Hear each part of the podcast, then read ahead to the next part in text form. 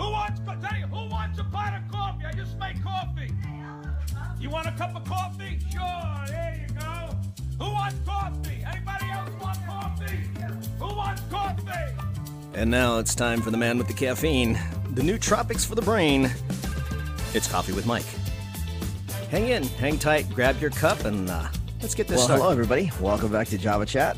We have we have a great guest today. I'm going to have a good time with this guy because we're going to be talking about some pretty important um, stuff when it comes to things like leadership, which is one of my favorite subjects, um, and how to how to manage burnout, which right now, more than anything else, I think is a serious concern. Um, but first, you know, everybody, let's take a let's take a quick drink and welcome our guest today, Mr. David Shar. Thanks for joining us, sir. Appreciate Yes, you. thank you. Thank you.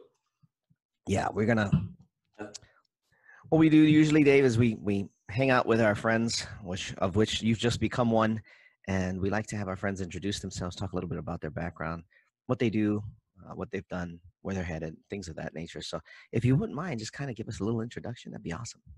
Sure. So my name is David Shar. I have a company called Illuminate Performance Management Consultants. So um, right now I'm I've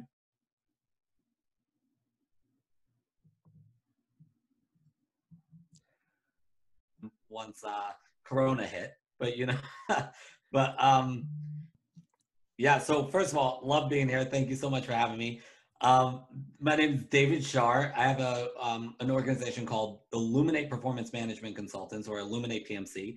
And what I do is I go out and consult and speak on issues related to leadership, burnout, um, and building meaningful work.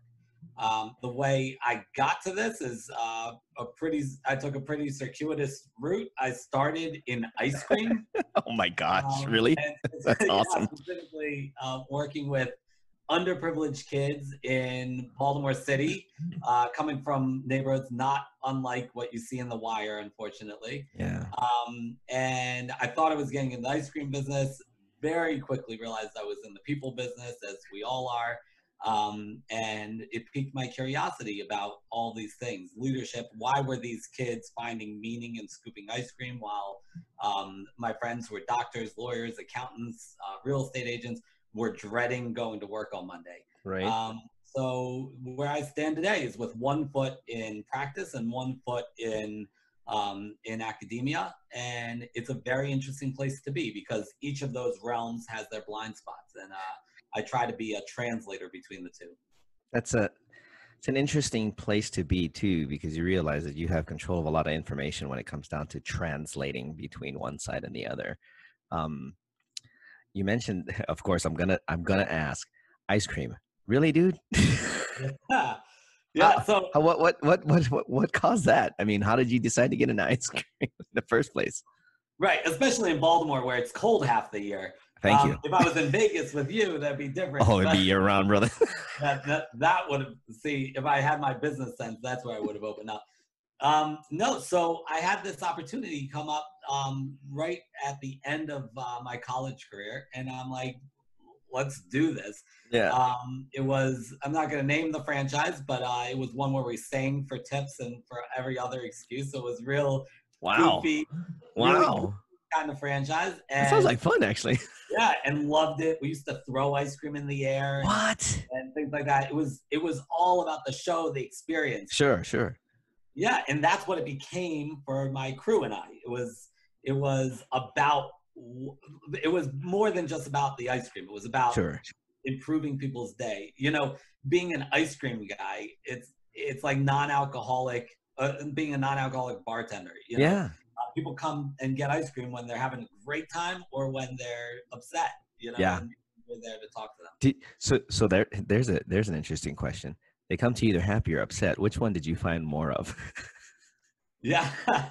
um, so there were a couple people where I was like, I, you know, I need to make a living here, but really maybe I should cut this person off because sometimes, sometimes I felt less like a bartender and more like a crack dealer. Like no, it. It becomes like some people just have a, a real problem as they're coming in, you know. Um, but for the most part, it was really sweet. Like we would have such a mix of people. We'd have kids coming in to celebrate their their soccer match win. Right. Um, and we, I remember the day we had a widow come in. She started crying because the song that was playing was Oh, her and her husband's song. Oh my goodness. Um, and so there were so many real and raw moments oh yeah. uh, between between us and our customers and me and my employees and my employees with each other um, that it was just such a humanized workplace and uh, and that's something that's missing out there I I would tend to agree. It's especially with what's gone through, and we'll get more into that in a bit. Especially what's what, this country in particular has gone through the last four or five months. Um, there seems to be a a lack of a lack of empathy and a lot of dehumanizing happening. So, so one of the things that I guess seems really surprising to me, but and I've never thought about it before, but an ice cream parlor could absolutely become like the the, the bar. And and the first thing, of course, we started talking about that being the bartender. SpongeBob hits my head because of that, the SpongeBob movie, because of that. No waiter, um, which you never really think about it like that, but you really can have touching human moments between you and a customer, almost in anything that's service based like that. Wouldn't you think? Is is that fairly accurate? yeah i think i think so i think people often uh, our view of work has become so skewed Oh boy, and it's, it's kind that's of an understatement. it's it's kind of sad because work has become a means to an end. What, right as we were as a society getting to a point where work could be so much more, um, it started becoming just the rat race toward um, the payout. And actually, at my ice cream parlor, I had a contract that I don't know how enforceable it would be, and you know, with my HR background, I'm thinking ADA issues and things like that. But it, you were not allowed to come to work in a bad mood. And That's cool. and you had to guarantee me that the, the day that payday became the most exciting day of your week was the day you had to resign. And I had one person in seven or eight years take me up on that and came to me and said, it, I've been here a long time. I just feel like, you know, I'm more excited about payday than any other day I've got Right. my resignation.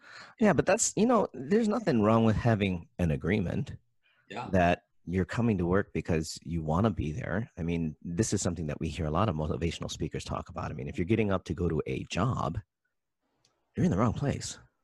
If you Right. want to see a change, change.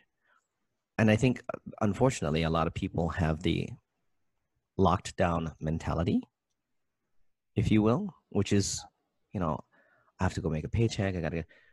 Yes, you need to provide for your family, whatever that needs to be, but there's always something better. Your eyes should be open to to looking for something you actually want to do. I would think. Right. And then on the leadership side, you are the one with the open eyes going, look, I don't want you coming here if you're in a bad mood. You're going to affect everything else in the business. It's going to affect our bottom line. It's going to affect my ability to pay you. Why would you want to be that way? I mean, it just makes sense to me. Yeah, and it needs to be it needs to be a shared responsibility. Yeah. But over time, um, you know, from the beginning of time, right? When you Right. look at when you look at how work is introduced in the oldest book we've got, the Bible, right? It's a punishment. Yeah. And that you have you're gonna have to work the land for your thing. And so we see it as a punishment. But if you look a little bit closer, and I'm I'm certainly not a priest or a rabbi, but if you look a little bit closer, what you see very clear is that the other punishment is childbirth. Yeah. And yet we understand that childbirth is super painful, but also one of the most amazing, miraculous things in this world and one of the most meaningful things in this world. Why are we not drawing the comparison with work, right? I Right. mean, Right. yes it's painful and there is beauty in that pain because you are you are you are serving you are serving your community Absolutely. so so i think um but instead we now look at things we now look at things through this other lens that it's just about about the paycheck and it's just about financing our weekend and forget everything else You know, that's that's one of the things that oh, we have a we have a pooch who wants to sit in on the, the podcast. It's awesome. What breed? Is it? Is it it's all good. And we're back after that. Uh, uh, we we had a we had a protest going on. Somebody didn't like Dave having the limelight there, so yes. Everybody's getting in on it. 120 pound Bernese mountain dog. oh my goodness! He gets his way. He's not happy when he doesn't. I think that's most dogs. Where are you putting me? But I love you. so much good. Um, okay. Um, so when it comes to there, there's there's kind of a mirror, and I'm, i was thinking about this running through my head. There's a, a similarity of this type of mentality remanifesting in the new generations. Interestingly enough, I'm finding some parallels with how it was in the 70s. Now, I grew up in the 70s. I, that you know, so I wasn't in the workforce. I was a kid, but I remember movies around that. I remember seeing things in the news around that, where people were going on a grind, and it was it was they called it the the industrialist syndrome. I think I, I can't remember the total name or something. I'll probably get called out on it, and that's fine. Please do comment, say something. Um, but when you get to a point where, and I, get, I guess this will lead into the burnout question. When you get to a point where you're you're now looking forward to the weekend, Gary Vee talks about this too. If you're living for the weekend, your life's messed up. You're in the wrong place. Mm-hmm. You need to you need to figure out something else. Um, and and for some people, that's starting their own business. For some people, that's finding a new job. For some people, it's taking a vacation. Um, and even then, so if you're living to go on vacation, you're you're trying to take a break from your life. What kind of life is that? So, I guess a good way to start is what what would what would today what would define burnout? What would that what would the definition be today? Right. So first, I think you're right um, regarding um, when you're just financing the weekend. When it, it is absolutely meaningless, and yes. I study meaningfulness um, from a research perspective. What does meaningfulness actually mean? Mm-hmm. And it's really interesting because re- meaningfulness is completeness. Right. Right. And so what has always bothered me is that um, so many of us, I would, I would I would gather to say the vast majority of us um, go to work and we clock out of life and clock into work. Isn't that odd? And it's sort of like putting it on pause and yeah. now that's the work me and it doesn't work. It doesn't work that way. You know, when you when you have people saying you should leave work at work and you should leave home at home, right. if you have to leave either one any anywhere, there's a problem. I, I would think. Right. I mean, right. you know, the boomers tried that, right? The exactly. wanted to be the best at everything, and but they had this domain and that domain, and they were going to be the best at both.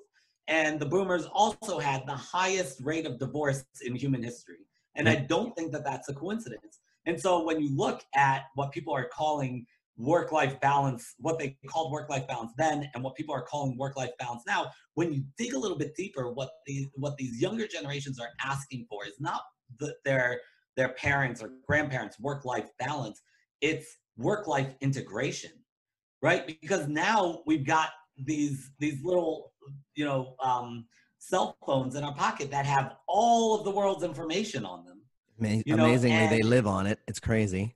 Right and you are connected. And so work follows you home and home follows you to work. You can't escape it. Do you, you remember do you remember the sorry to interrupt but do you remember no, like back in the 90s when cell phones were, you know, they were there. Yeah. They had them, and company policies were no cell phones at work. Right. Right. How, ha- how, how, how that yeah how that's so totally evolved because technology has advanced us so far forward with that you know the world is at your fingertips now right. that was a if you remember that was a that was a golly whose motto was that it was a tagline the world at your fingertips and it was a computer company and i can't remember who it was yeah but that was at a computer. Now it's on this phone. And and like you said, work life integration versus, you know, work life balance, of which there never was any. I don't know who came up with that one. I I, I thought I the first time I heard, well, you need to balance your work and your life. I'm like, right. How the hell do you do that when you got to go clock in someplace, punch a clock, and then punch punch out and go home, and then right. your house not expect you to be, you know, a little burned from the day? Right. Does that make sense? Yeah, I mean, you've got to use your energy somewhere, and and the, there are so many demands in both in both arenas, and unless you're able to really turn it off when you leave.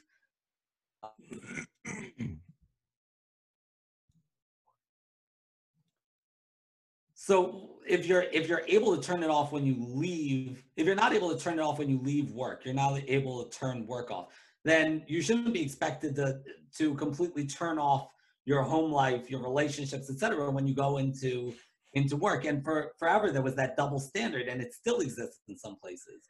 Um, and, and I still don't understand that. Why do they still try to enforce that when they know that things have progressed so far that it's now life? It's not work life and home life. Right. Right. So- and and the the way we work has changed. Yeah. The structure of work has changed. Mhm. The technology has changed. Mhm.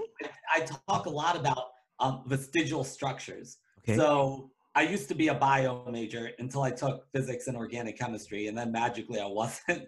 all, all my professors sort of uh, came together and had an intervention, like maybe try business, the business school. And then of course my thing is accounting. I'm like more numbers, but but uh, but in biology and anatomy and physiology, uh, we talk a lot about vestigial structures, right? So Okay. um, basically through evolution um, our skulls have changed. The shape of our skulls and the function of our skulls and, and jaws have changed and yet we still have wisdom teeth right? So wisdom Isn't teeth that weird? structure. And so what do wisdom teeth do? They get you expensive dentist bills and very painful procedures right? And it's sort of a, a way of life now. Everybody goes through it. Within organizations we have so many vestigial structures as well. So everybody is facing this telework thing most companies and, and individuals within companies for the first time ever Right. Right. and they're trying to work from home. Why haven't they tried this before? Well, because before there was no structure. There was not the technology. You couldn't, the, the infrastructure wasn't there. Now it is. So why don't we do it now? Because we never did it before. This is So- and this is the old mentality that's been hold, Because we never did it before. This is So and this is the old mentality that's been holding on now now you're going to get me on a rant. This is the old mentality that's been holding since I want to say the the mid to late 80s when things started to shift. Um, I I literally remember the first time we had a gateway when Gateway first came out and they had the the uh, black and white heifer cow uh, boxes. You remember those? hmm And AOL was the way we got to the internet. Or prodigy. Oh yeah, oh yeah. And Netscape was the thing back then. Um, nothing, nothing that we have now. When people started seeing that, oh, this is going to make things so good. This is going to revolutionize, blah blah blah. And it'll make work easier. And then the first, I remember hearing the first thought of working from home came around. I want to say 93, 94. And every structure, no, we can't do it. We have no way to, to keep people accountable. We have no way to do this. We have no way to do that. Of course, the software programs weren't weren't available back then. And then you got now you got companies like Salesforce and Zoho and all these other things for the for the sales tracking. You have HubSpot for the marketing tracking. You have, I'm sure there's HR programs too. You have all this stuff that you can keep people accountable online, and you still have these old vestigial structures trying to hold on to the past by saying, well, no, no, we need you here so we can keep an eye on you. Why? You can keep an eye on them at home now. What the heck?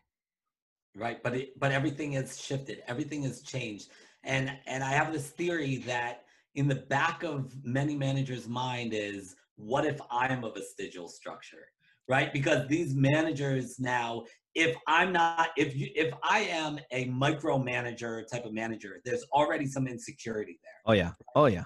I think that I have to earn my wage by doing instead of instead of supporting, right?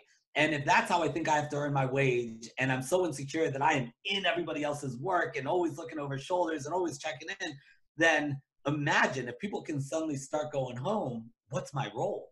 Yeah. What's my role? They almost feel they almost feel like their worth isn't there anymore. Yeah, exactly. They they they lose their. They, so first off, there's the insecurity. They, they actually already have in my in my mind they have in their mind a lack of self worth Mhm. because as a successful manager, as a successful manager, you're able to delegate and leave parameters to work within, but leave the freedom for the person to perform Right. at their at their at their utmost optimized level because now you're not like you said you're not looking over their shoulders you're giving them the chance to to take an action you know here's the directive here's where we're headed this is what we need to do. Let's see what you can do. Eh, even when i used to work um, i used to work with an angel uh, investment firm. That was one of the things that I, I evaluated whenever i talked to a prospect was your team how do they work together and if I caught anything where one person was in complete control and it was it was one of those deals where yep I say what goes and I delegate and I and I make sure everything gets done and I'm like how involved are you in that process? If I start hearing a lot of micromanaging, I make a suggestion. I say you may want to open up a little more space for your team to move around and and and do things because if they can cross collaborate even though this one's in this department and that one's in that department you have a greater chance for success because you're a startup. Right. I got any pushback it was gone. Smart. and, and well now that i know what the term is vestigial structures have always been um, stuck for lack of a better you know descriptive term. Um, and i think that the old forgive me boomers but i'm gonna pick on you the old guard only knows one way that works right. and and why fix what's not broken what's not realized is it's more broken from the outset when it first started simply Right. because of the mentality of control versus freedom of uh, freedom of creative creative thinking and solution uh, solution creation that make sense Yeah, perfect sense. Who who was it that said um, that that uh, it used to be that the smartest person in the room was the one with all the answers, and now we've evolved to a point where Siri has all the answers, and so the smartest person in the room is the person with all the with all the best questions, right? And so expertise is not what it used to be.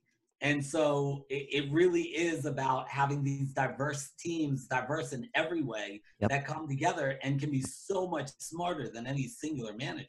Yeah, and it's it's, it's interesting too is that the, the creativity that's now needed and is being seen more. I, I'm I'm starting to see it more, thankfully, um, with the new generations. Um, the millennials are coming along. Just kidding. Um, and and and the new generation Z, of which my son's a part of, he's like just about the just after the beginning of them.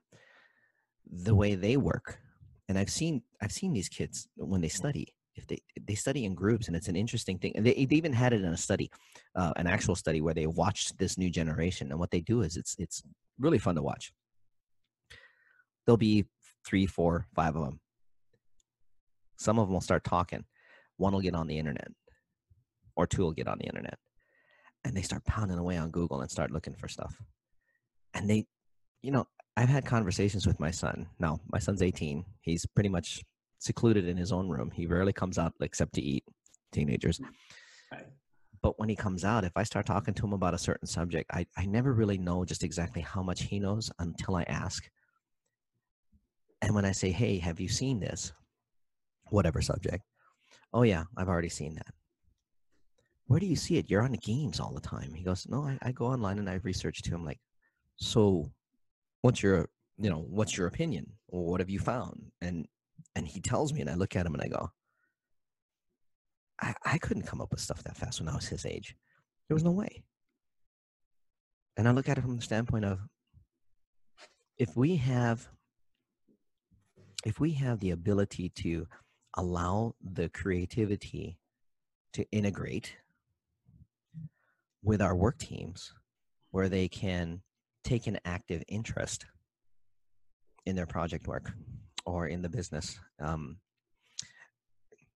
and this this actually alludes to a, a very old book that I have a copy of. It's about that thick.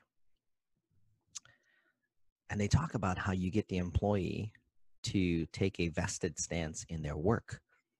Now, unfortunately, that one's more financial focused. You know, if you help us make more money, you get a bigger bonus at the end of the year. It's back to that old that old structure. But the concept to me of, hey, this is a vested interest for all of us that you can take a part in not so much for the bottom line yeah that's a company's thing but for your for your bottom line in life that you're not you, you don't come to work looking to you know just get stuff done and go home. You're actually like you know i need to talk to lisa because i had this great idea last night i need to run it by her and you're not afraid to come in lisa's maybe two levels above you you're not afraid to go into lisa lisa has an open door and she's just like hey what's up you dump it on the desk she critically thinks it you guys powwow about it a little bit it might be a subject on the next meeting it may be something to put on a back burner for now but here we have your idea valid idea. Maybe we'll try it. You know, that kind of thing. So Yeah. I think if more companies start taking that, and and I'm assuming this is something that you're studying that that that I'm, I'm I hope I'm on the right path with this. Yeah. Does does this sound right?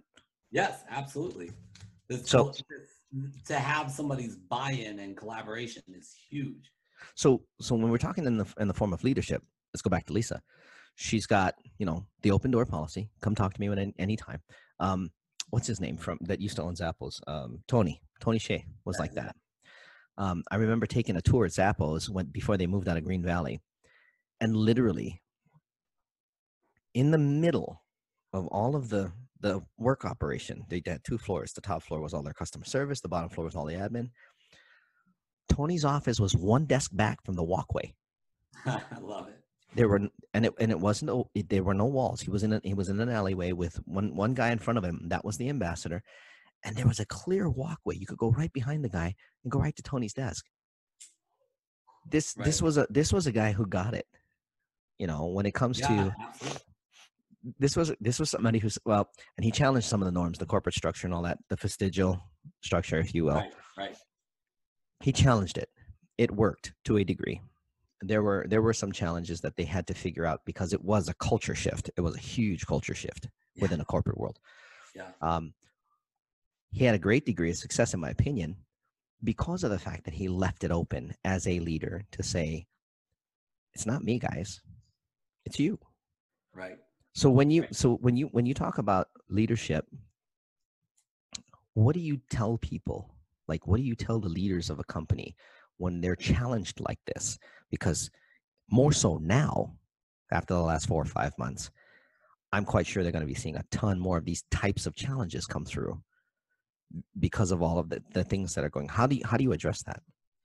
Right. So first of all, Tony Hsieh, I'm a humongous fan of his, and so many of us know his name, right? And we've Sure. read his book, and he's a Yep. superstar. But he's a guy who has who gave up control. He was not the look at me, I'm in charge. Yeah. It, it was complete servant leadership. So I Yep. think that there's this um, misunderstanding that that in order in order to become uh, like get in those leadership roles, you sort of have to be the one in the spotlight. Look at me, boss. Hey, check this out. You know, what and and be the superstar.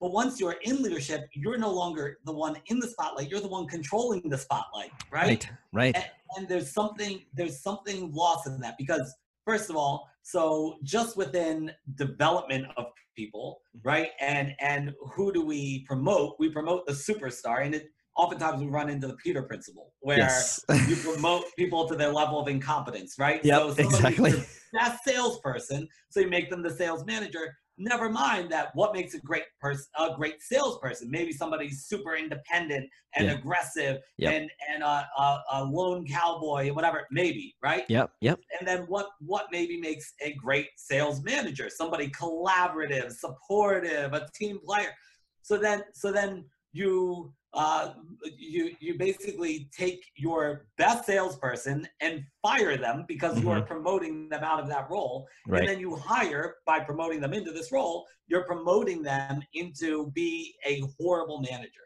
Exactly. right Yeah. so i think i think even when that's not what's at play there's there's mentally this gymnastics of having to go from what makes me a star here is to be a star performer what makes me a star here is to make a a office full of star performers right and just Yep. be the one behind Yep. the scenes Yep, I, I think that I think in the in the past, and I I see unfortunately I still see this today, um, in a few industries where somebody that's a great producer is not a great manager. And I, I've got a few stories of, of different companies, and this is this is both at the low, mid, and high level. It doesn't matter where you go. You've got you've got C level guys that shouldn't be C level guys. You've got Right. EVPs and VPs that shouldn't be EVPs or VPs, and you've got these stars that are sitting on the bottom going, Jesus, this guy could steer the ship right this this is the this is the guy that should be in charge because they get it they know where first off and then again you have the danger of promoting somebody into their incompetence because from the front line to the to the to the strategy room it's two different two different mentalities right you know I'm, I'm battling on the front lines with a with an m1 Garand versus i'm battling in the back room with a map right right two Yeah. completely different Yeah. places so I- i think I think once you get to a point where you're going to promote a superstar, if that's the route you have to take, now comes the leadership role. Um, let me say that right. Now comes the leadership's role to develop the leadership in that superstar, if Right. possible. Right. They need to promote them correctly by looking at you've got all of this, all of this data. Yeah. Um, so you shouldn't be looking at the person with the highest sales necessarily Correct. within Correct. within your sales team. You should be looking for the ones who share um, the relevant, the valid knowledge, skills, and abilities um, for being a great manager. And oftentimes, when we hire people externally and we Yeah. when we promote people internally, Yeah. we miss the point and we don't even know what the job truly entails. So we start somewhere in the middle. And so then we bring people together. We bring somebody in and we have um, sort of this get to know you chat, right? Yeah. Yeah. external is it's a, a the unstructured interview where we Mhm. sit down and we and we talk to people and and when we do something like that what are we learning about the person? Exactly. well, we're learning whether whether they're really charismatic but we're not learning anything about them uh, how conscientious they are what sort of abilities they have. We're not learning any of those things. And by the way um, the person that we promote or hire is also probably going to resemble me because if I'm doing just an unstructured interview, then I'm probably going to have more in common with middle-aged white balding guys because I'm a middle-aged white balding guy, right? And and so and so when there is no structure to or very minimal structure, I always Yeah. see organizations where they've got, oh yeah, I I once had a manager say, I know how to pick the best person. I know how to pick a person. If they push, if they don't push their chair in at the end of the interview, they're out of here. Wow. Like, really? What? Really? Are you serious? Yeah, that was her thing. She could tell everything she needed to tell. So we always over um, indulge ourselves and think that we are great judges of character, but it doesn't matter for a good, great judge of character, right? Because in selection, so I have had many roommates over my life. The only one I'm still friends with is my wife. Because, but but why? All of my roommates started off as friends, but that's because I knew that we were friends. I knew they were cool guys, like that. We're gonna have a lot of fun, whatever. I didn't know whether they wash their dishes at the end of the night. I didn't know whether they pay their bills on time. I didn't know whether they partied late into the night. Those are the relevant questions. And so when we say, I'm a great judge of character, I'm going to go into this interview cold and figure it out, you end up with really poor results. And that's for that's for promotion as well as selection. And that's where all of this begins.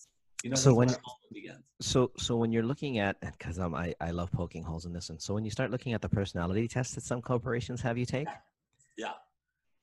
how how accurate are those things? I mean, some people go, "Oh, that's super accurate," and then they get the job, and then eventually they get fired because they burn out, Yeah. which Yeah. was not, which is not something that I think is assessed well enough in any of those personality tests. But I mean, how relevant are those? So I I will not name any because I've gotten I've gotten in very heated discussions with I'm people sure. because I've stood in front of rooms of HR people, many of them who made money off of selling some of these tests. Oh, I bet. Um, I bet. but and and just cut holes like I said right in the test and and uh, was not able to get out of there for like two hours because they oh goodness. how wrong it was. But and so I stopped talking about specific tests. However, what I can tell you is that most of the tests, if you've heard of a personality assessment, Uh, um, it's probably not one that's a that's a favorite of actual IO psychologists, like actual um, testing experts and personality experts. Those tests are that are that are much more in line with that. Are, include um, like the Hogan. You know, basically we um, within within the you know evidence-based world, we found that right now there's there's five sort of distinct pieces of personality that are that are pretty much innate and and don't really change outside of trauma and things like Right, that. right. Um, and so that's that's uh, things like extroversion versus introversion, um, agreeableness, conscientiousness, um, uh, openness to experience, and and um, uh, what's the last one? Char- Uh, charisma, maybe. Yeah, I might be missing the last one. So the, these are the ones. These these are sort of the the um uh the. Those are the true. I was gonna say those are the true benchmarks. Right. And and what I find living in a world that's that's you know I get on a lot of stages with a lot of motivational speakers, and a lot of them bring a ton of knowledge and research to it, and a lot of them don't. Um, there's there's five sort of distinct pieces of personality that are that are pretty much innate and and don't really change outside of trauma and things like Right. that. Right. Um, and so that's that's uh, things like extroversion versus introversion, um, agreeableness, conscientiousness, um, uh, openness to experience, and and um, uh, what's the last one? Char- Uh, charisma, maybe. Yeah, I might be missing the last one. So the, these are the ones. These these are sort of the the um uh the. Those are the true. I was going to say those are the true benchmarks. Right. And and what I find living in a world that's that's you know I get on a lot of stages with a lot of motivational speakers and a lot of them bring a ton of knowledge and research to it and a lot of them don't. Um and whenever I hear somebody say always or never that my bullshit meter starts going off because when you look at actual science very few things are dichotomous either that Right. or this or Right. that right Right. so some of these tests, you're either an extrovert or an introvert. That's BS. When I'm in front of crowds talking about selection, I ask for the extroverts to put their hands up because the introverts won't, right? So that's Yeah, right. And then and then I'll call on somebody and say, "Have you ever felt like the introvert in the world in, in the room?" And of course, they've got many examples of what. Oh, sure. Oh, because we're not either or on anything. We're Um, a blend. So many of the tests, it's just irresponsible um, to even use them for selection. And some of these tests tell you not to use them for selection or promotion. Um, but even the ones that are geared towards selection or promotion, you are not to use those as a standalone test. yeah. Um, there you go. use them as part of a broader package to get the full picture yeah. and to have a coaching conversation with the individual Yeah. and, and sort of work things out with them. So how often are you seeing that happen in structures that you consult with? Because I like for me, I'm an introverted extrovert. I'm an extroverted introvert. That's that's the term. So Yeah. I'm the life of the party, but when the party's over, I got to get away from everybody. Yes. Yeah. You know, I have to go find some quiet time, just me. As it is when I work, my um sometimes even here I go out and I take a walk alone yeah. because I just I need to get away from the energy. I'm I'm kind of empathic, if you if you will. Yeah. So um, it, it becomes like in a crowd, I'm not good. Right. Right. If I know the crowd, I'm good, but in a crowd of of strangers, I'm not good. So how do you, do you see any of this this? Do you see um, corporate structures or, or any business structure? Are they starting to move towards a more comprehensive view of how to select for either bringing in someone new or promotion from within? What are you So- seeing? So what I've seen with the small to medium businesses that I work with, many, many of them are just doing an unstructured interview. Sometimes I'll do two or three unstructured interviews, and that is it. Wow. Um, with the larger organizations, as you get larger, oftentimes they will have a barrage of tools, but the final decision will then come down to the line manager. And the line manager will have a structured questionnaire in their hands. And I've sat there and watched them look at the thing, sort of, mhm, and then put it down, and then just ask whatever questions came to their mind because they know Ah. better. And Yeah. because the person doesn't pull in their chair, Good. obviously they're a shitty person. You know, you know. So, so even in these big organizations where it's happening, the the line managers don't understand the value of it, and they think that it's taking away from their credibility and also knocking them down as th- th- many of them value themselves as great judges of character, and they think that this is um, that this is for the dummies, the the people who, who are not great judges of character, but they have a great whatever. And, and then and then our confirmation bias kicks in. So we remember Oh. all of the amazing people that Oh, we yeah. hired. We point to them, and I hired them. Anybody who who like didn't work out, that's because they're just horrible and they tricked you. And they're you know, but but when we think about then you just you just you just proved that you're not that great a judge of character. The moment that comes up, it's just like, okay, so you're not perfect, is what you're saying. Oh, Right. So we need right, to work we on won't that. Look at that. We won't look at that. We won't look at that. Those those people, it's them. The great people, it's us. There's there's some great peer reviewed research on on uh, managers taking credit for their best employees and passing off all blame for their for their worst employees. It's really interesting how that works. Well, it's interesting to me too that you know you mentioned small to medium sized businesses using the unstructured version. which to me makes a lot more sense because if you can't if you can't get a good feeling of the person one from your gut two from your conversation what makes you think they're going to be that good when they show up for work right i mean Right, they, they, they might be there just for a job you don't want a jobber in your company if you're if you're a startup or you're a small business and you're trying to grow or if you're a small business and you plan on staying a small business and this person's more corporate minded right you got a bad match Right. So what is what is a structured interview though? A structured interview is figuring out what knowledge, skills, and abilities, and also you can work in questions about culture fit, right? yeah yeah And and you you take all these questions and then you work them out. Eh, what all these all these things that you're looking for? Who's the perfect candidate?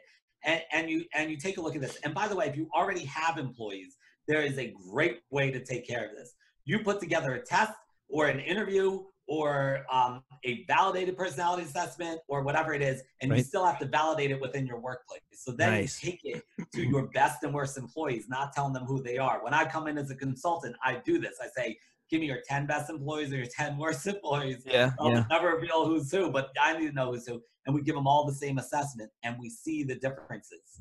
And then it's like, oh, then it starts becoming clear why things look this way or why notice how these people answer in this way and these people answer in this way. That's a tell that we never really well, realize. and and what would what would you suggest and oh, by the way for those of you listening to this uh, uh, here's a bullet point for you. Culture. Go learn what it freaking means because i can tell you right now if you're trying to get into a company it has a culture by default whether you think there is one or not Yeah. any place that has more than two people working for somebody else there is a culture. You need to understand how it works and whether or not you would actually fit in. Because one of that was one of Zappos' biggest things. Do you fit the culture?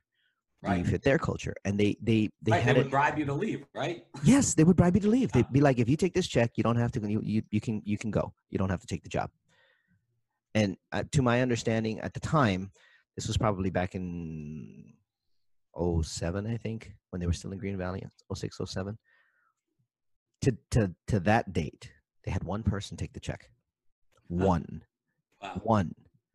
So, what does that tell you about the culture there? People knew the culture was a great place to be a part of. So, again, bullet point learn culture, understand what it means and where you might fit in and where you might not fit in before you make that application and waste time. Yours or anybody else's.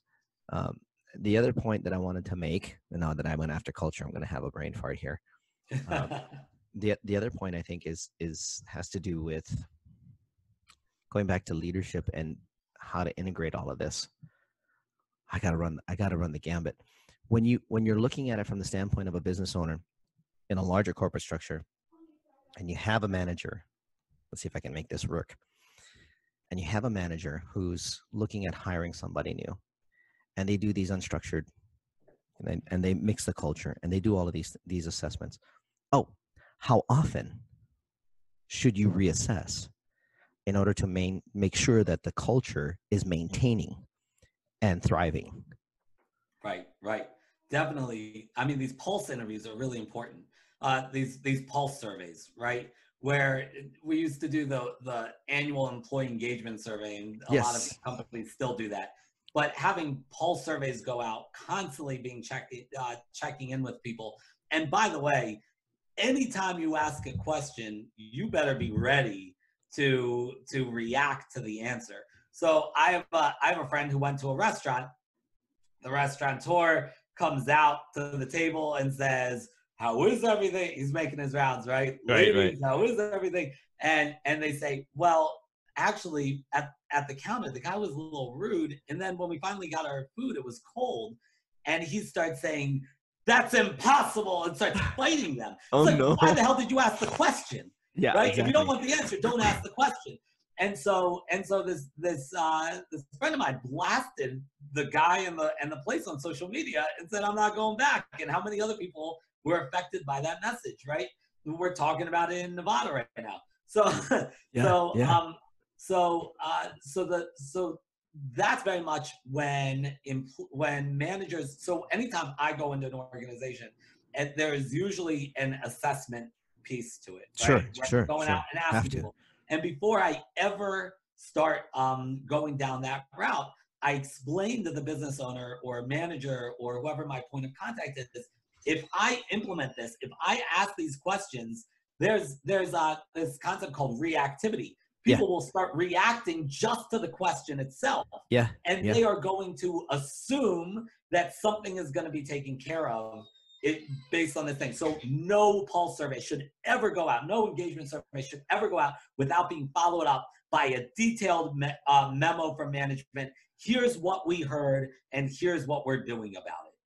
If you if you miss that mark one time, the next time you give that survey, Nobody's gonna do it it. is going to be radio silence Yep. and only only answered with anger. Yep. Usually, and that's and that's just because the people it, it's being mirrored right now, um, out in public that people don't feel they're being heard. Right.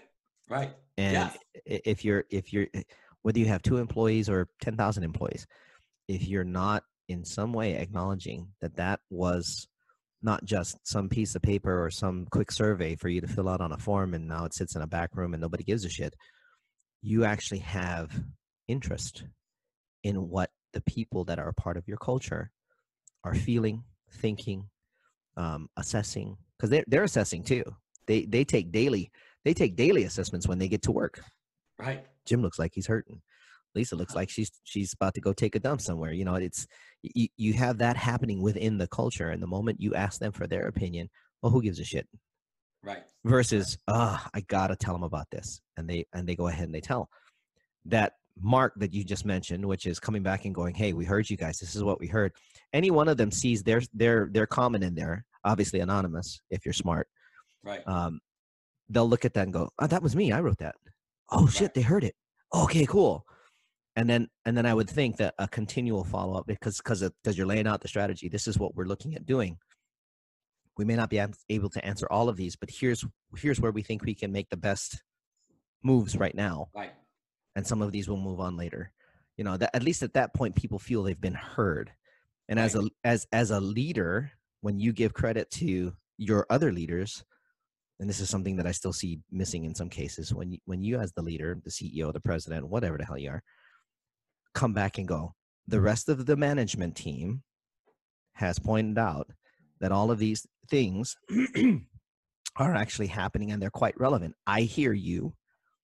This is the strategy that we're laying out. Stay in touch with your manager to find out how things are progressing. Right. Right. One, you've shown you're not a micromanager. Two, you've shown you've got heart. Three, you've shown that there's some actual freedom to work Right. because you've delegated rather than trying to do the iron fist grip. And you've made it easier for your culture to thrive, I would think. Is, Yeah. is that what is that what you're finding? Absolutely. And it- you know, often oftentimes those middle managers have it wor- the worst because it will be dictated to them what we need this sort of culture and we need to empower our people and, and they are in the process being being given no power right Yeah, being yeah. completely cut out and and um so they they have to translate the message you know, as they say, shit rolls downhill though. So when they're treated a certain way, it doesn't matter what you're saying to them, they're gonna start treating their employees like that. The worst, the worst, in my opinion. This is this and a you know 550 get you a cup at Starbucks. my opinion, the worst thing that a, a manager could possibly be forced to say, sorry, my hands are tied. yes. That Yeah. is the absolute worst thing. And I, I, I get, I get a little upset over it and a little emotional about it because I know over the years there have been many people that have been forced to say that simply because they weren't given the leeway to make a call Mhm. that they were better qualified to make than Right. the president or the GM or the, the C level. And I also know on the other side of that coin that I know some some great leaders that are CEOs that you better make the choice. You know what's going on. I don't. I'm not there. Right. I need you to help this work. And they really enlist and get buy-in from their their middle managers to go, "Hey, we all have to shine. You got to get your team to do this." But I can't, okay? What is it that you're facing? And they strategize and they plan and they give them, you know, they give relevant perspective, et cetera, et cetera. So I won't get into what generations I think are most responsible for that. That's a, that's an, that's another conversation for another time. But but I think when you have leaders that are more empowering and give the freedom and are open to the middle managers pushing back like that Mhm. versus here's your marching orders just go and then what the hell did you do that for Right. Right. which still happens to this day i still yeah. hear it Yeah. and and it's it's it's really frustrating how do you how do you change a culture like that that you when when you when you run into that kind of thing So the culture has to start with the values. And culture makes life easier for everyone and better for everyone. thank you for saying this out loud but if we have clear values and I understand them and I've internalized them, and it's not just repeating back these five values, seven values, whatever. It's it's not the proverbial values written on the wall. It is what we live, and it is where we what we live and die by southwest then airlines I then I never ever have to tell you um, what type of decision to make because I just want you to be guided by the values. The values tell you what decision to make. So back in my ice cream parlor, I had very clear values. We were there to make people happy, to make the world a better place, to do the right thing, and to have an impact. So one day I wasn't there. I didn't have my cell phone. Imagine that, right? If you want people to have work-life balance, then you Right. better, or whatever we want to call it, you better you better live it as well, right? Yep, It's yep. got to be safe to trust your people sometimes. So my my uh, I had a customer walk in, and he was coming to pick up a cake for his grandmother's birthday. Right. He parked in an adjacent parking lot where these guys were vultures. They just had um they had these like uh tow trucks just sitting at the edge of the parking Oh lot. my at gosh. that's Um, terrible And it was a grocery store parking lot. So he parked there, went into the grocery store, uh, put his stuff in the trunk, and then crossed over to come get some ice cream. And or to come pick up the ice cream cake and they he comes him over, gets the cake, walks out. It's raining now. He's holding the bag, walking through the parking lot, can't find his car. Turns out it's towed, pouring rain. Bottom of the bag breaks open. His cake falls to the ground and smashes in the in the adjacent parking lot. you're not this kidding when you say in. vultures that's that's horrible dude Right. So this guy comes in and he is super nice, not upset, not aggressive toward toward my people at all. Um, but he says to the ship leader that was there, he said, "Hey, this this happened, and I know I wasn't supposed to park there, but I went in there first, so I didn't think they told me whatever." He said, "I know uh, you probably can't do anything, but um, if I buy a new cake, could you just write happy birthday grandma on it again? Yeah exactly. This this supervisor grabbed a new cake out of the freezer. She knew that those cakes cost us about I forget what it was eight bucks you know? Um she comped the cake eight bucks. We sold them we just sold them one for 35 and it cost us eight bucks so 16 bucks right? She grabs the cake writes on it. Then she puts the man and the cake in her car and drives him to her grandmother's house to the, to his grandmother's house to the party. That's culture. That happened without me being available i don't know that she even tried calling me. She made this decision based on our values. She made that decision so that that's the that's that's what culture is. That's that's a true reflection of then she puts the man and the cake in her car and drives him to her grandmother's house to, the, to his grandmother's house to the party. That's culture. That happened without me being available i don't know that she even tried calling me. She made this decision based on our values. She made that decision. So that that's the that's that's what culture is that's that's a true reflection of a culture that is thriving well accepted thriving and profitable. Yeah because i guarantee you that man told everybody and his and their brother you want a cake? You go over there because this is what they did for me. That actually that that would have been a pr release right there buddy. Just just saying right. just saying just saying. Missed um, opportunity. yeah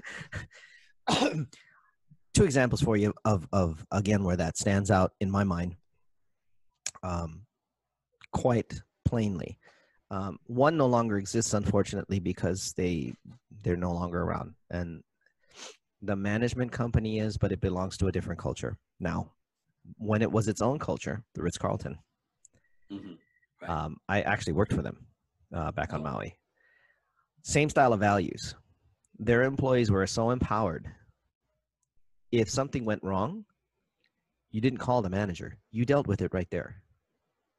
And their guests came to know that, yeah, if we have a problem with a meal, a room, a service, we can literally say, hey, this was, to me, wasn't right, wasn't good. I know that a lot of the hotels around here, when somebody says, hey, uh, I ended up having to, like, like just recently, um, the, the dry cleaning didn't come back on time. So I ended up having to buy a 300 pound, $300 pair of pants from Joss Banks. I feel for you, but that's not our responsibility, sir. That would be the dry cleaners. The Ritz Carlton, sir, be at your room in a little bit. I'm going to see what I can do. And I, I can almost guarantee you that guest would have been reimbursed. Yeah. Because Yeah. even though it wasn't the company's fault, there was a service mishap. There was a miss. So Ritz Carlton doesn't want their guests upset about the miss. It doesn't matter whose fault it was. It's our guests. We're going to take care of them. The other one's Southwest Airlines. hmm Still to this day, their employees know the model. They know the values. Why? Because they love it. It's it's a culture that you can love to be a part of, and it doesn't matter. And it's not just the flight attendants. You go down on the ramp, same story. Guys on the ramp are just as just as much involved and and part of the culture as the flight attendants, the captains, and the and the the uh, agents. Their agents, I I've noticed that like the difference between me going walking up to a, a Southwest Airlines desk and a and a forgive me, you guys, United, Delta, any of them right. any of them. Southwest nice. They're they're good. They they're they're processing and they they they've got their commuter deal and they move fast. They try to do the best they can, but they always try to make you smile or they always try to say something encouraging or they always try to they try to make it an a, a UX experience that's really worthwhile. yeah. It's part of their values. Right. like- and why do why do literally celebrities and people with a ton of money who could be getting a nice, you know, business class seat every time they fly, flying Southwest? You see people on Southwest that you're like, why are you flying on the coach airline? It's because of the values and the service that comes from that. Me personally, I think they're looking for that one guy that raps or the comedian. One of those two. I, yeah, I know we've all seen those videos, but no, that's that's and that's and that's another part of their culture is they they encourage entertainment. Mhm. Um, it's a it's a it's a um, trend coming out now is edutainment, which is now coming out for the marketing side of things. Yeah. You know, we have to be entertaining with our marketing, but we have to be educational at the same time because people are bored with just somebody who's just making a fool of themselves. They want to know what the hell's going on. So okay, so back to leadership. When you're looking at that's one. So making sure that the values are clear. Um, I'm actually I actually have um, uh, I work with a rice spirits company, and the CEO and I, you know, we're always talking. It's not a huge company; it's a small, small batch deal. Um, but one of the things that was brought up is, hey, have you guys established your your values yet? I says, well, the values are are, are the same as what Grandma's values were. And the moment he says, so what are they? I went, oh shit, we need to sit down and go talk about this Right. because it's it's not clear on a video on our website. Right. It's clear in our heads, but nobody else knows that. What, why would you buy my rice spirits? Just because Right. just because purity and and community and and those kinds of values are part of our culture. The rest of our culture, our customers, they have no idea. Right. So Right. so building upon that, what other things do you think matter when it comes to effectively creating that culture? So I think uh, another piece of it is control, right? And this is also a big piece of the burnout picture, right? Okay. Okay. Um, con- people need to be given autonomy. They need to be given decision control, um, and they need to feel like they're in the driver's seat to a certain extent. Um, I was once taking a, uh, well, giving a tour. I used to own a Uh-huh. small tour company on those Nice.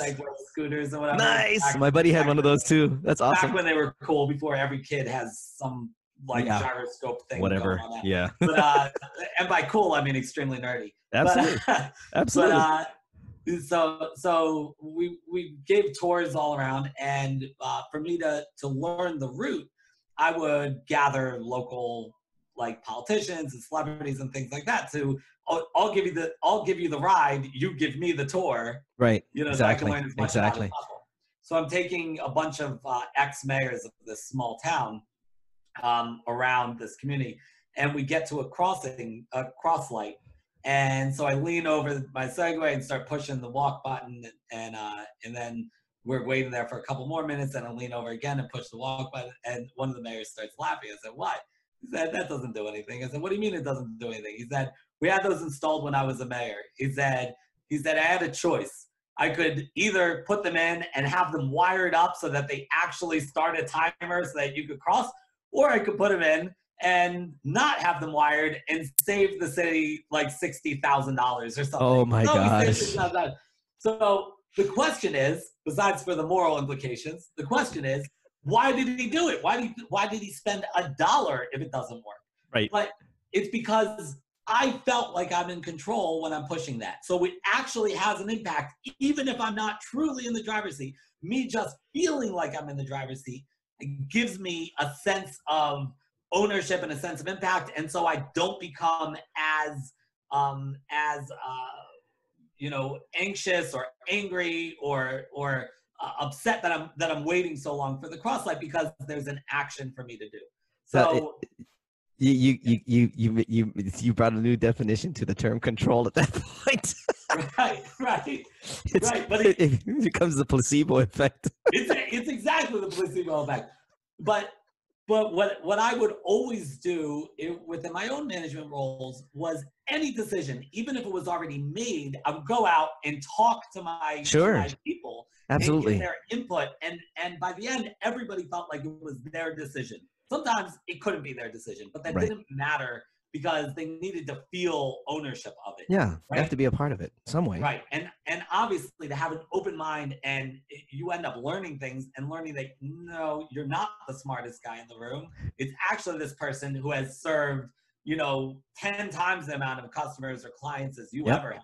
Yeah, Um, that actually knows everything. You know, in this in this climate right now, so much of what's missing and so much of what's lear- leading to burnout right now, et cetera, with with this coronavirus is the uncertainty. You Mhm. turn on the on the Yep. TV and you see politicians that are that are um, uh, you know uh, contradicting each other, and then you see politicians get up and contradict themselves in a single sentence. It's It, it's infuriating, and It you don't feel like you have any control. And and the leading precursor to depression is learned helplessness, right? yeah, And yeah. that's this concept that whatever I do, I cannot control my fate.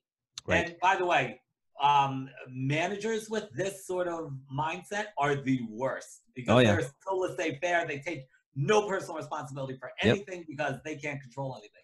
But but um, when we're feeling this huge level of uncertainty, the thing that that managers and leaders need to do is they need to reach out and give something, even if it's just a button on a pole. yeah, Give them something. yeah, they yeah. Feel like they have control over something in their lives. Yep. I, I think that uh, the term that that is is most wanted by humans is relevance. Yeah. Right. If they Yeah. don't feel relevant in what they're doing, Mhm. depression and anxiety will come in quick. And and during the whole quarantine thing, we saw that that that stat in anxiety Yeah. depression jump Right. because people that were at home doing nothing. And the Right. only thing they had was the home life, the work life integration or the work life balance, whatever you call it, was no longer there. Right. Right. I mean, of course, the, the, the joke that was always coming, you know, like, I went home, I, I met this woman, said so was my wife, seemed like a nice person.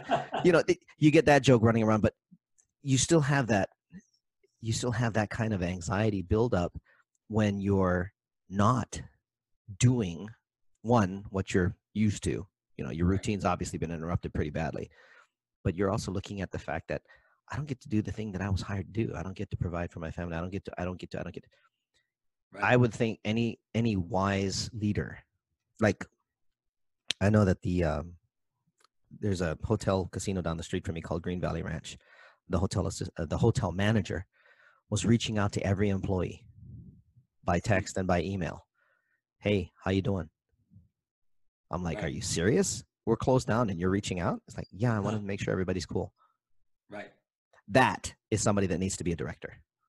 And, and by the way, that's as valuable for that leader as it is for any of the employees that he calls. Intensely, intensely, Yeah. because they get to, like you said, it's a pulse That's check. their sense of purpose. Yeah, that's their sense of purpose. It's a pulse check for them. They know what's going on. They know what to expect when they come back. Right. Absolutely. Yeah. So that I I any leaders that do that, by the way, that are listening to this, I applaud you. Please keep doing it. Don't stop. It's it's amazingly priceless for your employees, the people that are part of your culture. If you want to call them your family, your family. Right. Um, but I, I don't think there's enough of that yet. right. Right. And leading post COVID, what other pieces of it? What other pieces of advice would you say are most important for a leader to take into consideration, like right now? Because things are starting to open again. So, Right. what would you say would be the best piece of advice you could give them? don't expect things to be normal right away. you know, things, you need you need to you need to offer support. And there's Yeah, this yeah. idea that you come to work and now you're at work, like we talked about, and that could be a very dangerous idea sometimes. Oh, yeah. I think we're we're scared to poke beyond that. I know That's uh, almost a for tinderbox if you think about it. I mean, Right, right. And for COVID, that's true. Um, I was on a call the other day where this young African American woman said to me, um, she said, she said, you know, I went to work the other day and my manager did not mention anything about Ferguson and, or or um uh Ferguson. Where? Uh, no, I'm uh the the man Floyd. Minnesota, Minnesota Min- Floyd. Minneapolis, Minneapolis. Yes. They didn't mention anything about Floyd. Didn't mention anything. Uh, didn't ask her if she's okay and whatever. And and as an old white guy, I understood the manager, like because we are taught, you know, as You don't bring up um, racial issues at work. with it right in business. No, no, I don't see color, and Yeah. that's what we're supposed to do. But it, this is different. There's a whole human here, and this Yeah. human is going through trauma.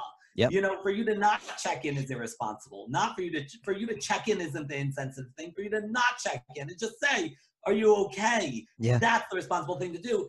And Yep. and and and not just with your employees of color, with everybody about Yep. this issue and about corona in general. Nothing in the world feels okay right now. Right. And many people are um, you know, I I'm blessed. I live in a little bubble with my kids that distract me all the time. But some people are much closer to these issues and Oh, much yeah. more affected than these uh, to these issues than others. Oh yeah. And if you want the privilege of calling yourself a leader, then be a leader.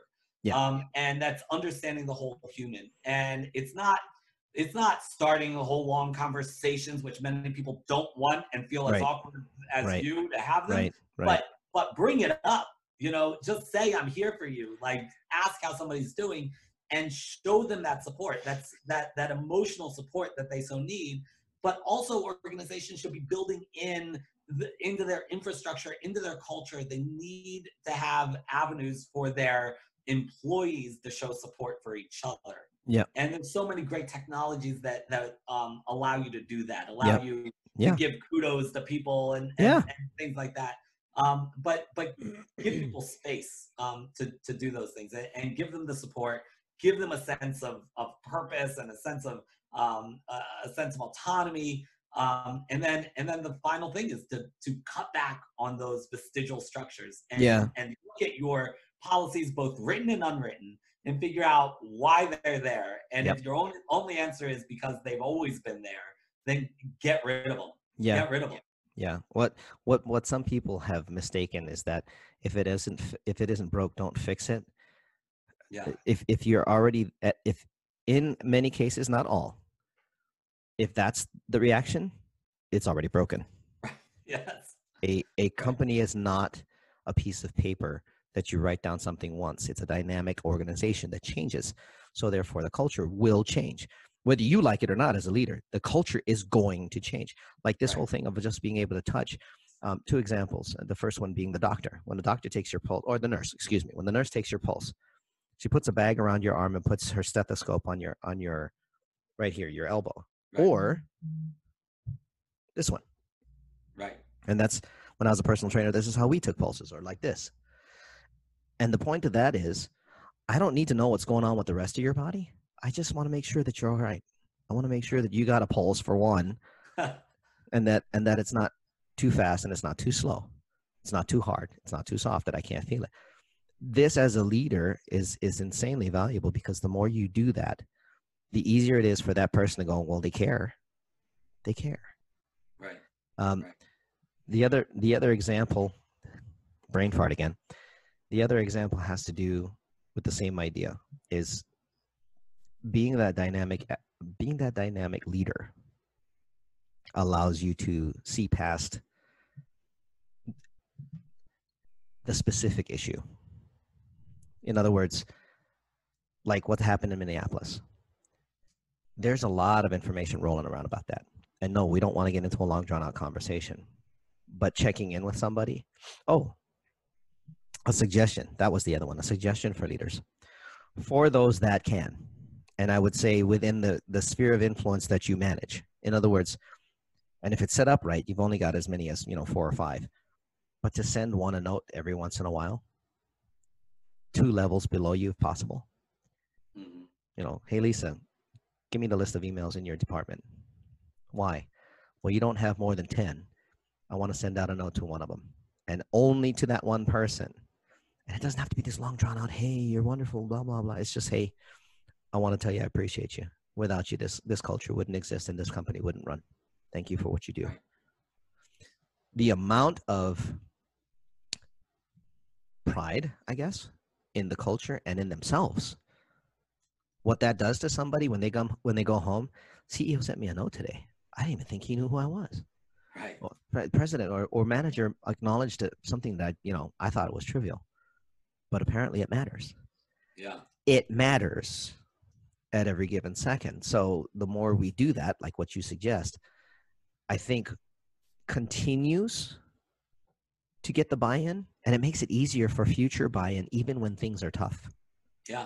I mean, how many people do you know who were furloughed? Um, when I'm talking to people who are furloughed, some of them understand, or at least they say they completely understand, whatever. I've had a lot of conversations recently with people saying, I was furloughed, but so and so wasn't. I thought they uh, respected my work better than that. And then, right and then in times like this, we do a lot of sense making sure and meaning making. yeah And we try to like process all of this. Right. Um, and those conversations are happening inside our heads and between us as employees. Yep. Um, and if managers are not entering that conversation, they're hap- those conversations are happening anyway. Yep. The more information you can give right now, the better. If there's a system to figure out who why certain people are furloughed and others, which there probably should be to protect yourself as an yeah employer, yeah that absolutely system should be made known, right? Um, but even more so, people are going to come back and they're going to feel expendable. If you laid people off, we know this about layoff Yeah. survivors guilt. That Yep. the survivors, the people who who remain in the organization, the people who were never laid off, the ones who should be bowing at your feet and saying, "Oh yeah, thank you so much for keeping me," or or having the self esteem to say, "I was worth keeping." Right. suckers. That's not how it works. Nope. We look how we look at your behaviors and we look how um, you laid those people off, and now we feel insecure. I know somebody who left the company four years after a merger and acquisition, which came with a bunch of layoffs, because he harbored the uh, the animosity toward the company all of that time since that layoff. And by the way, when my you know so much of my business comes to me because of turnover, and I always say the only thing more dangerous than high turnover, or more costly rather than high turnover, is when those people are not turning over. right If you have high burnout and Right. people are not leading, and you don't have to look further than the legal industry for this. Large law firms, very low turnover, very high um, in terms of depression, uh, drug abuse, um, all sorts of um, uh, infidelity, all sorts of things that come with people who are not finding meaning in their work, right? yep yep And so, so it, now is the time to be reaching out to people and over communicating and showing your gratitude and and uh, and letting them know how much how much you uh, how much you value them. And for the people who you are value them, and for the people who you are laying off, um, those people need to be given a path. They need you need to be there for them. Uh, you can't just you can't just cut and run and say, well, clearly it's the economy, clearly it's COVID. No, no, no, no, no. That's not going to get you off the hook. If your people who survive see that you do that you put together a job fair for those people, or that that you're writing references for them, that you're mentoring them, that you're bringing in resume writers for them, Yep. then the people who survive now instead of burning your trust with them, you are building your trust with them. Yeah, I, I think um, one of in my work life history, when I worked in the hospitality industry, I remember leaving one of the um, one of the properties because there was just no nobody was moving and I, there was nowhere for me to go up. Um, Right. I remember the GM, um, the AGM, excuse me, um, and I having a conversation in his office. He says, I, I was giving my two weeks notice, and he's like, "This really sucks. You're one of our best managers." I'm like, "There's nowhere to go, dude. What am I supposed to do? I can't sit here and keep making the same money." And he's like, "I understand. I totally get it." He says, "You put me down as a reference on any jobs that you go for. I'm writing you a recommendation." And he was probably he was probably he wasn't the most visible to us, but he knew what I did and he knew my work ethic and he knew what, you know, how much I was dedicated to the department I was running. And he was just like, yeah, dude, you, I, it's going to suck. You're leaving and I know who's next in line.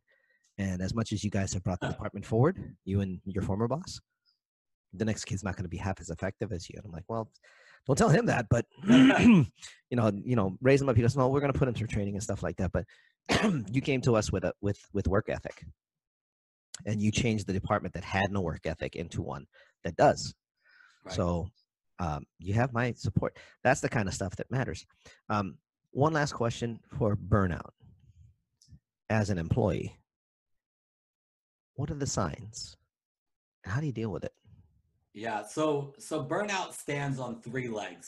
Okay. Um, emotional exhaustion, which Mhm. is often understood as exhaustion, but in reality, it's emotional exhaustion. It's it can then um, you can then start to have physical signs. Um, you know, headache, uh, sleepy all the time, stomach aches, all those things can can sort of uh, come from this added stress and burnout.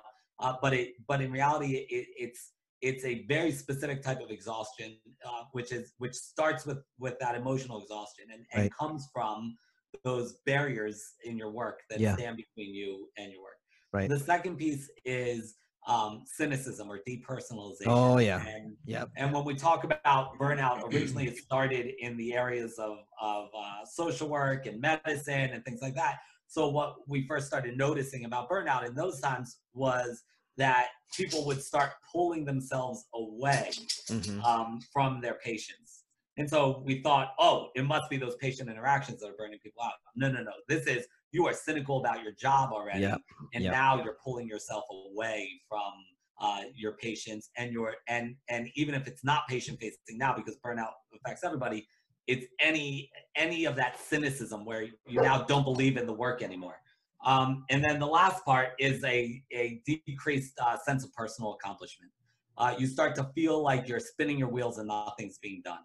And it, oftentimes your productivity is suffering because now you're exhausted and, and cynical and, and it's going to happen. And other times it's that you just don't see it. So a lot of times personal accomplishment, um, you'll, you'll have that like uh, flip of the switch when, um, you know, when we come in uh, to an organization, we don't just give um, we don't just, we don't just do the, you know, bare minimum. I've Right. never hired somebody who I thought was going to do the bare minimum and stick to the job description. right Anybody worth worth hiring and keeping, somebody who's going to go above and beyond. So we Sure. go above and beyond. And when our managers don't, we don't feel like we are getting the, our managers are showing the gratitude that we're going above and beyond, even though we're not doing it for that. We're martyring ourselves, right? We Right, believe exactly. We're going to do it, and Yep. they don't have to give me anything in exchange besides for my pay and bonuses Right. whatever they promise me. But one day you look to the right and you see that Nancy is doing the same exact job as you are. Um, she's got the same title, but she's doing half the work and getting the same pay. Or you look and say, I'm doing all of this, and what? They give me a pizza party once a quarter? You know, like, where's my Christmas card, right? right exactly with my Um, bonus so- please Exactly. So- so those are the those are the three biggies um, that that uh, emotional exhaustion um, cynicism and lack of uh, personal accomplishment and it's just this idea that you just you you need to get away you need to you need to um, you're done with this with this work is that is that the point when you should start considering that or is that is it some what else what what can somebody do once they recognize any one of these three because it's uh, one th- these look like they all lean on each other so if if if one's in place there's some degree of the other two i'm assuming um, i can't i can't i can't see that not happening Right. Yes. So what you know, most people when they come and they talk about burnout, uh, most people in my space will start talking about resiliency. Right. Yeah, Resilience. yeah. Resilience. Resilience. I personally um, talk about resilience to a degree because it is very important to Mhm. be healthy, to get out, to give yourselves breaks, to Yep. Um, Yep. exercise, um, Yep. all of these things, stress relief in, in whatever way, all that stuff is important. Um, setting up boundaries is extremely important. Yeah. Um, but what I find is, and and I'm in good company because the one of the founding researchers on burnout, um, uh, uh, Maslach, Christina Maslach, she um, she she uh, you know has written papers to this extent that we have put too much too much we concentrate too much on on resilience and in a lot of ways that's victim shaming or victim blaming Yes. right like Yep. telling the girl it's her fault for wearing the short short skirt right we're, we're gonna we're, we're saying we're gonna abuse the heck out of you and then we're gonna teach you how to take it you know and and there's a problem with that there's a there's a there's This isn't the innate problem. Marines. What are you doing? This isn't the, this isn't the Marines of the Army. They're not a drill sergeant. right. What the heck? right there's the problem with that but what's what what um do we have in our arsenal so um probably a good half if not more of my speaking engagements are speaking to employees not Yeah, yeah, I would think.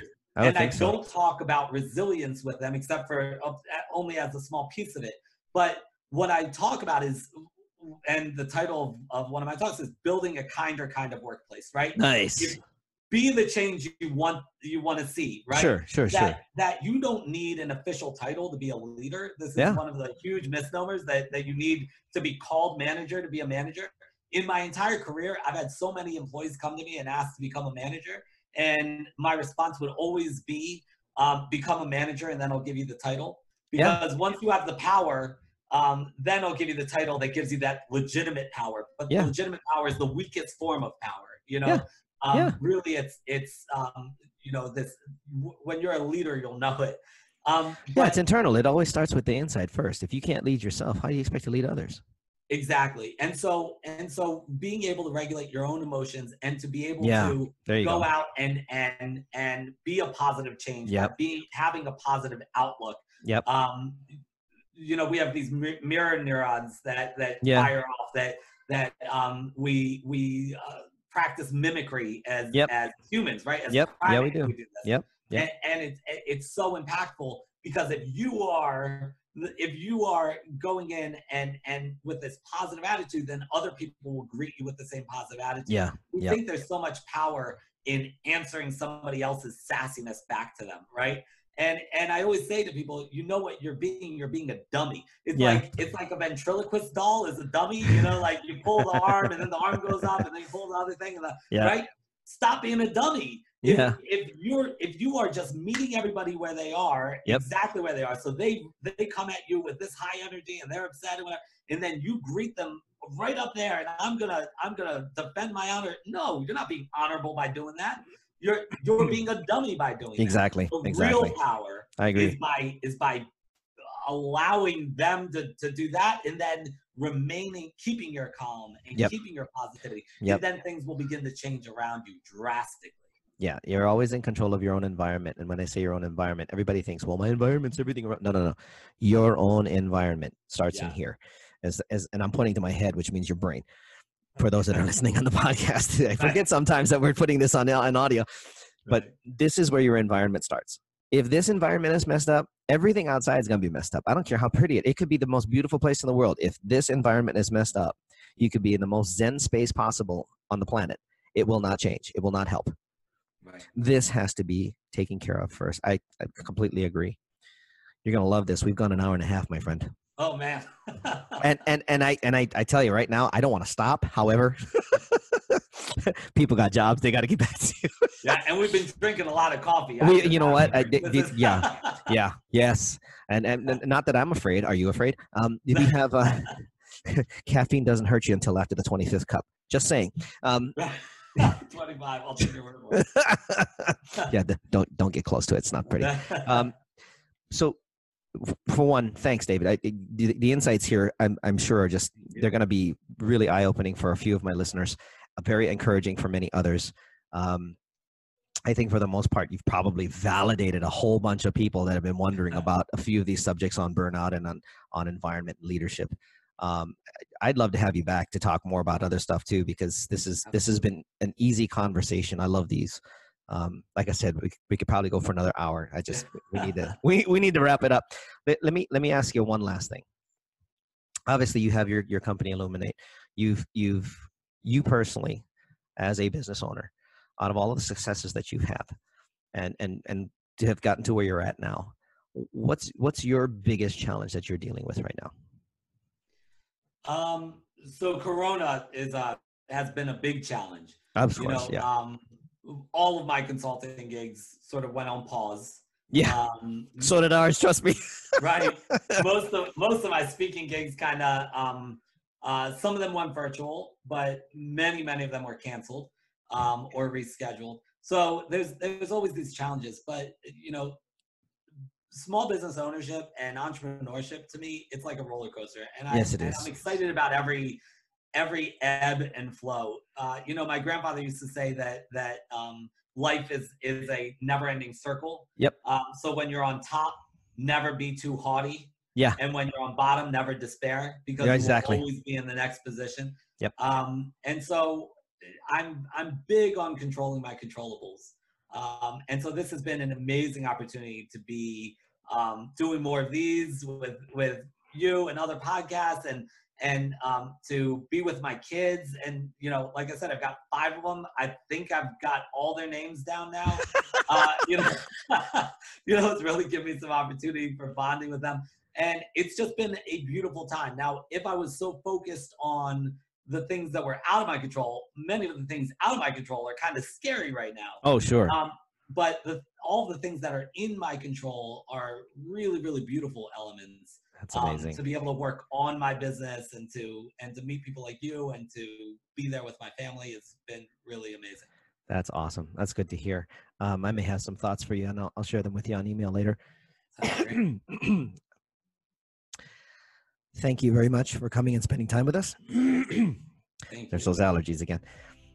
Thanks for having a cup of coffee with me. I really appreciate the time. Um, there's anything that we can do for you over here, please let us know. Um, for those of you that are watching, thank you for watching. Don't forget to hit the subscribe button. I have to always watch them in a mirror. um, and if you're listening on Anchor or any of the other syndicated platforms, make sure you subscribe or download and uh, leave a remark, leave a comment. I mean, share your experiences, guys. This is this is meant to be interactive. Dave's gonna Dave's gonna get a link to the main the main spot, so YouTube and uh, Anchor. So if you got a if you got a question, hit it. You know he'll, he'll check once in a while and if yeah, there's a relevant answer i'm sure he's i'm sure he'll answer. Um, that's it for java chat today. I want to thank everybody for watching and listening. Remember take care of each other. Be loving be kind and make sure you stay up. Stay healthy. Stay safe. From both of us to all of you thanks for joining us. This is java chat. Ciao thanks for now. so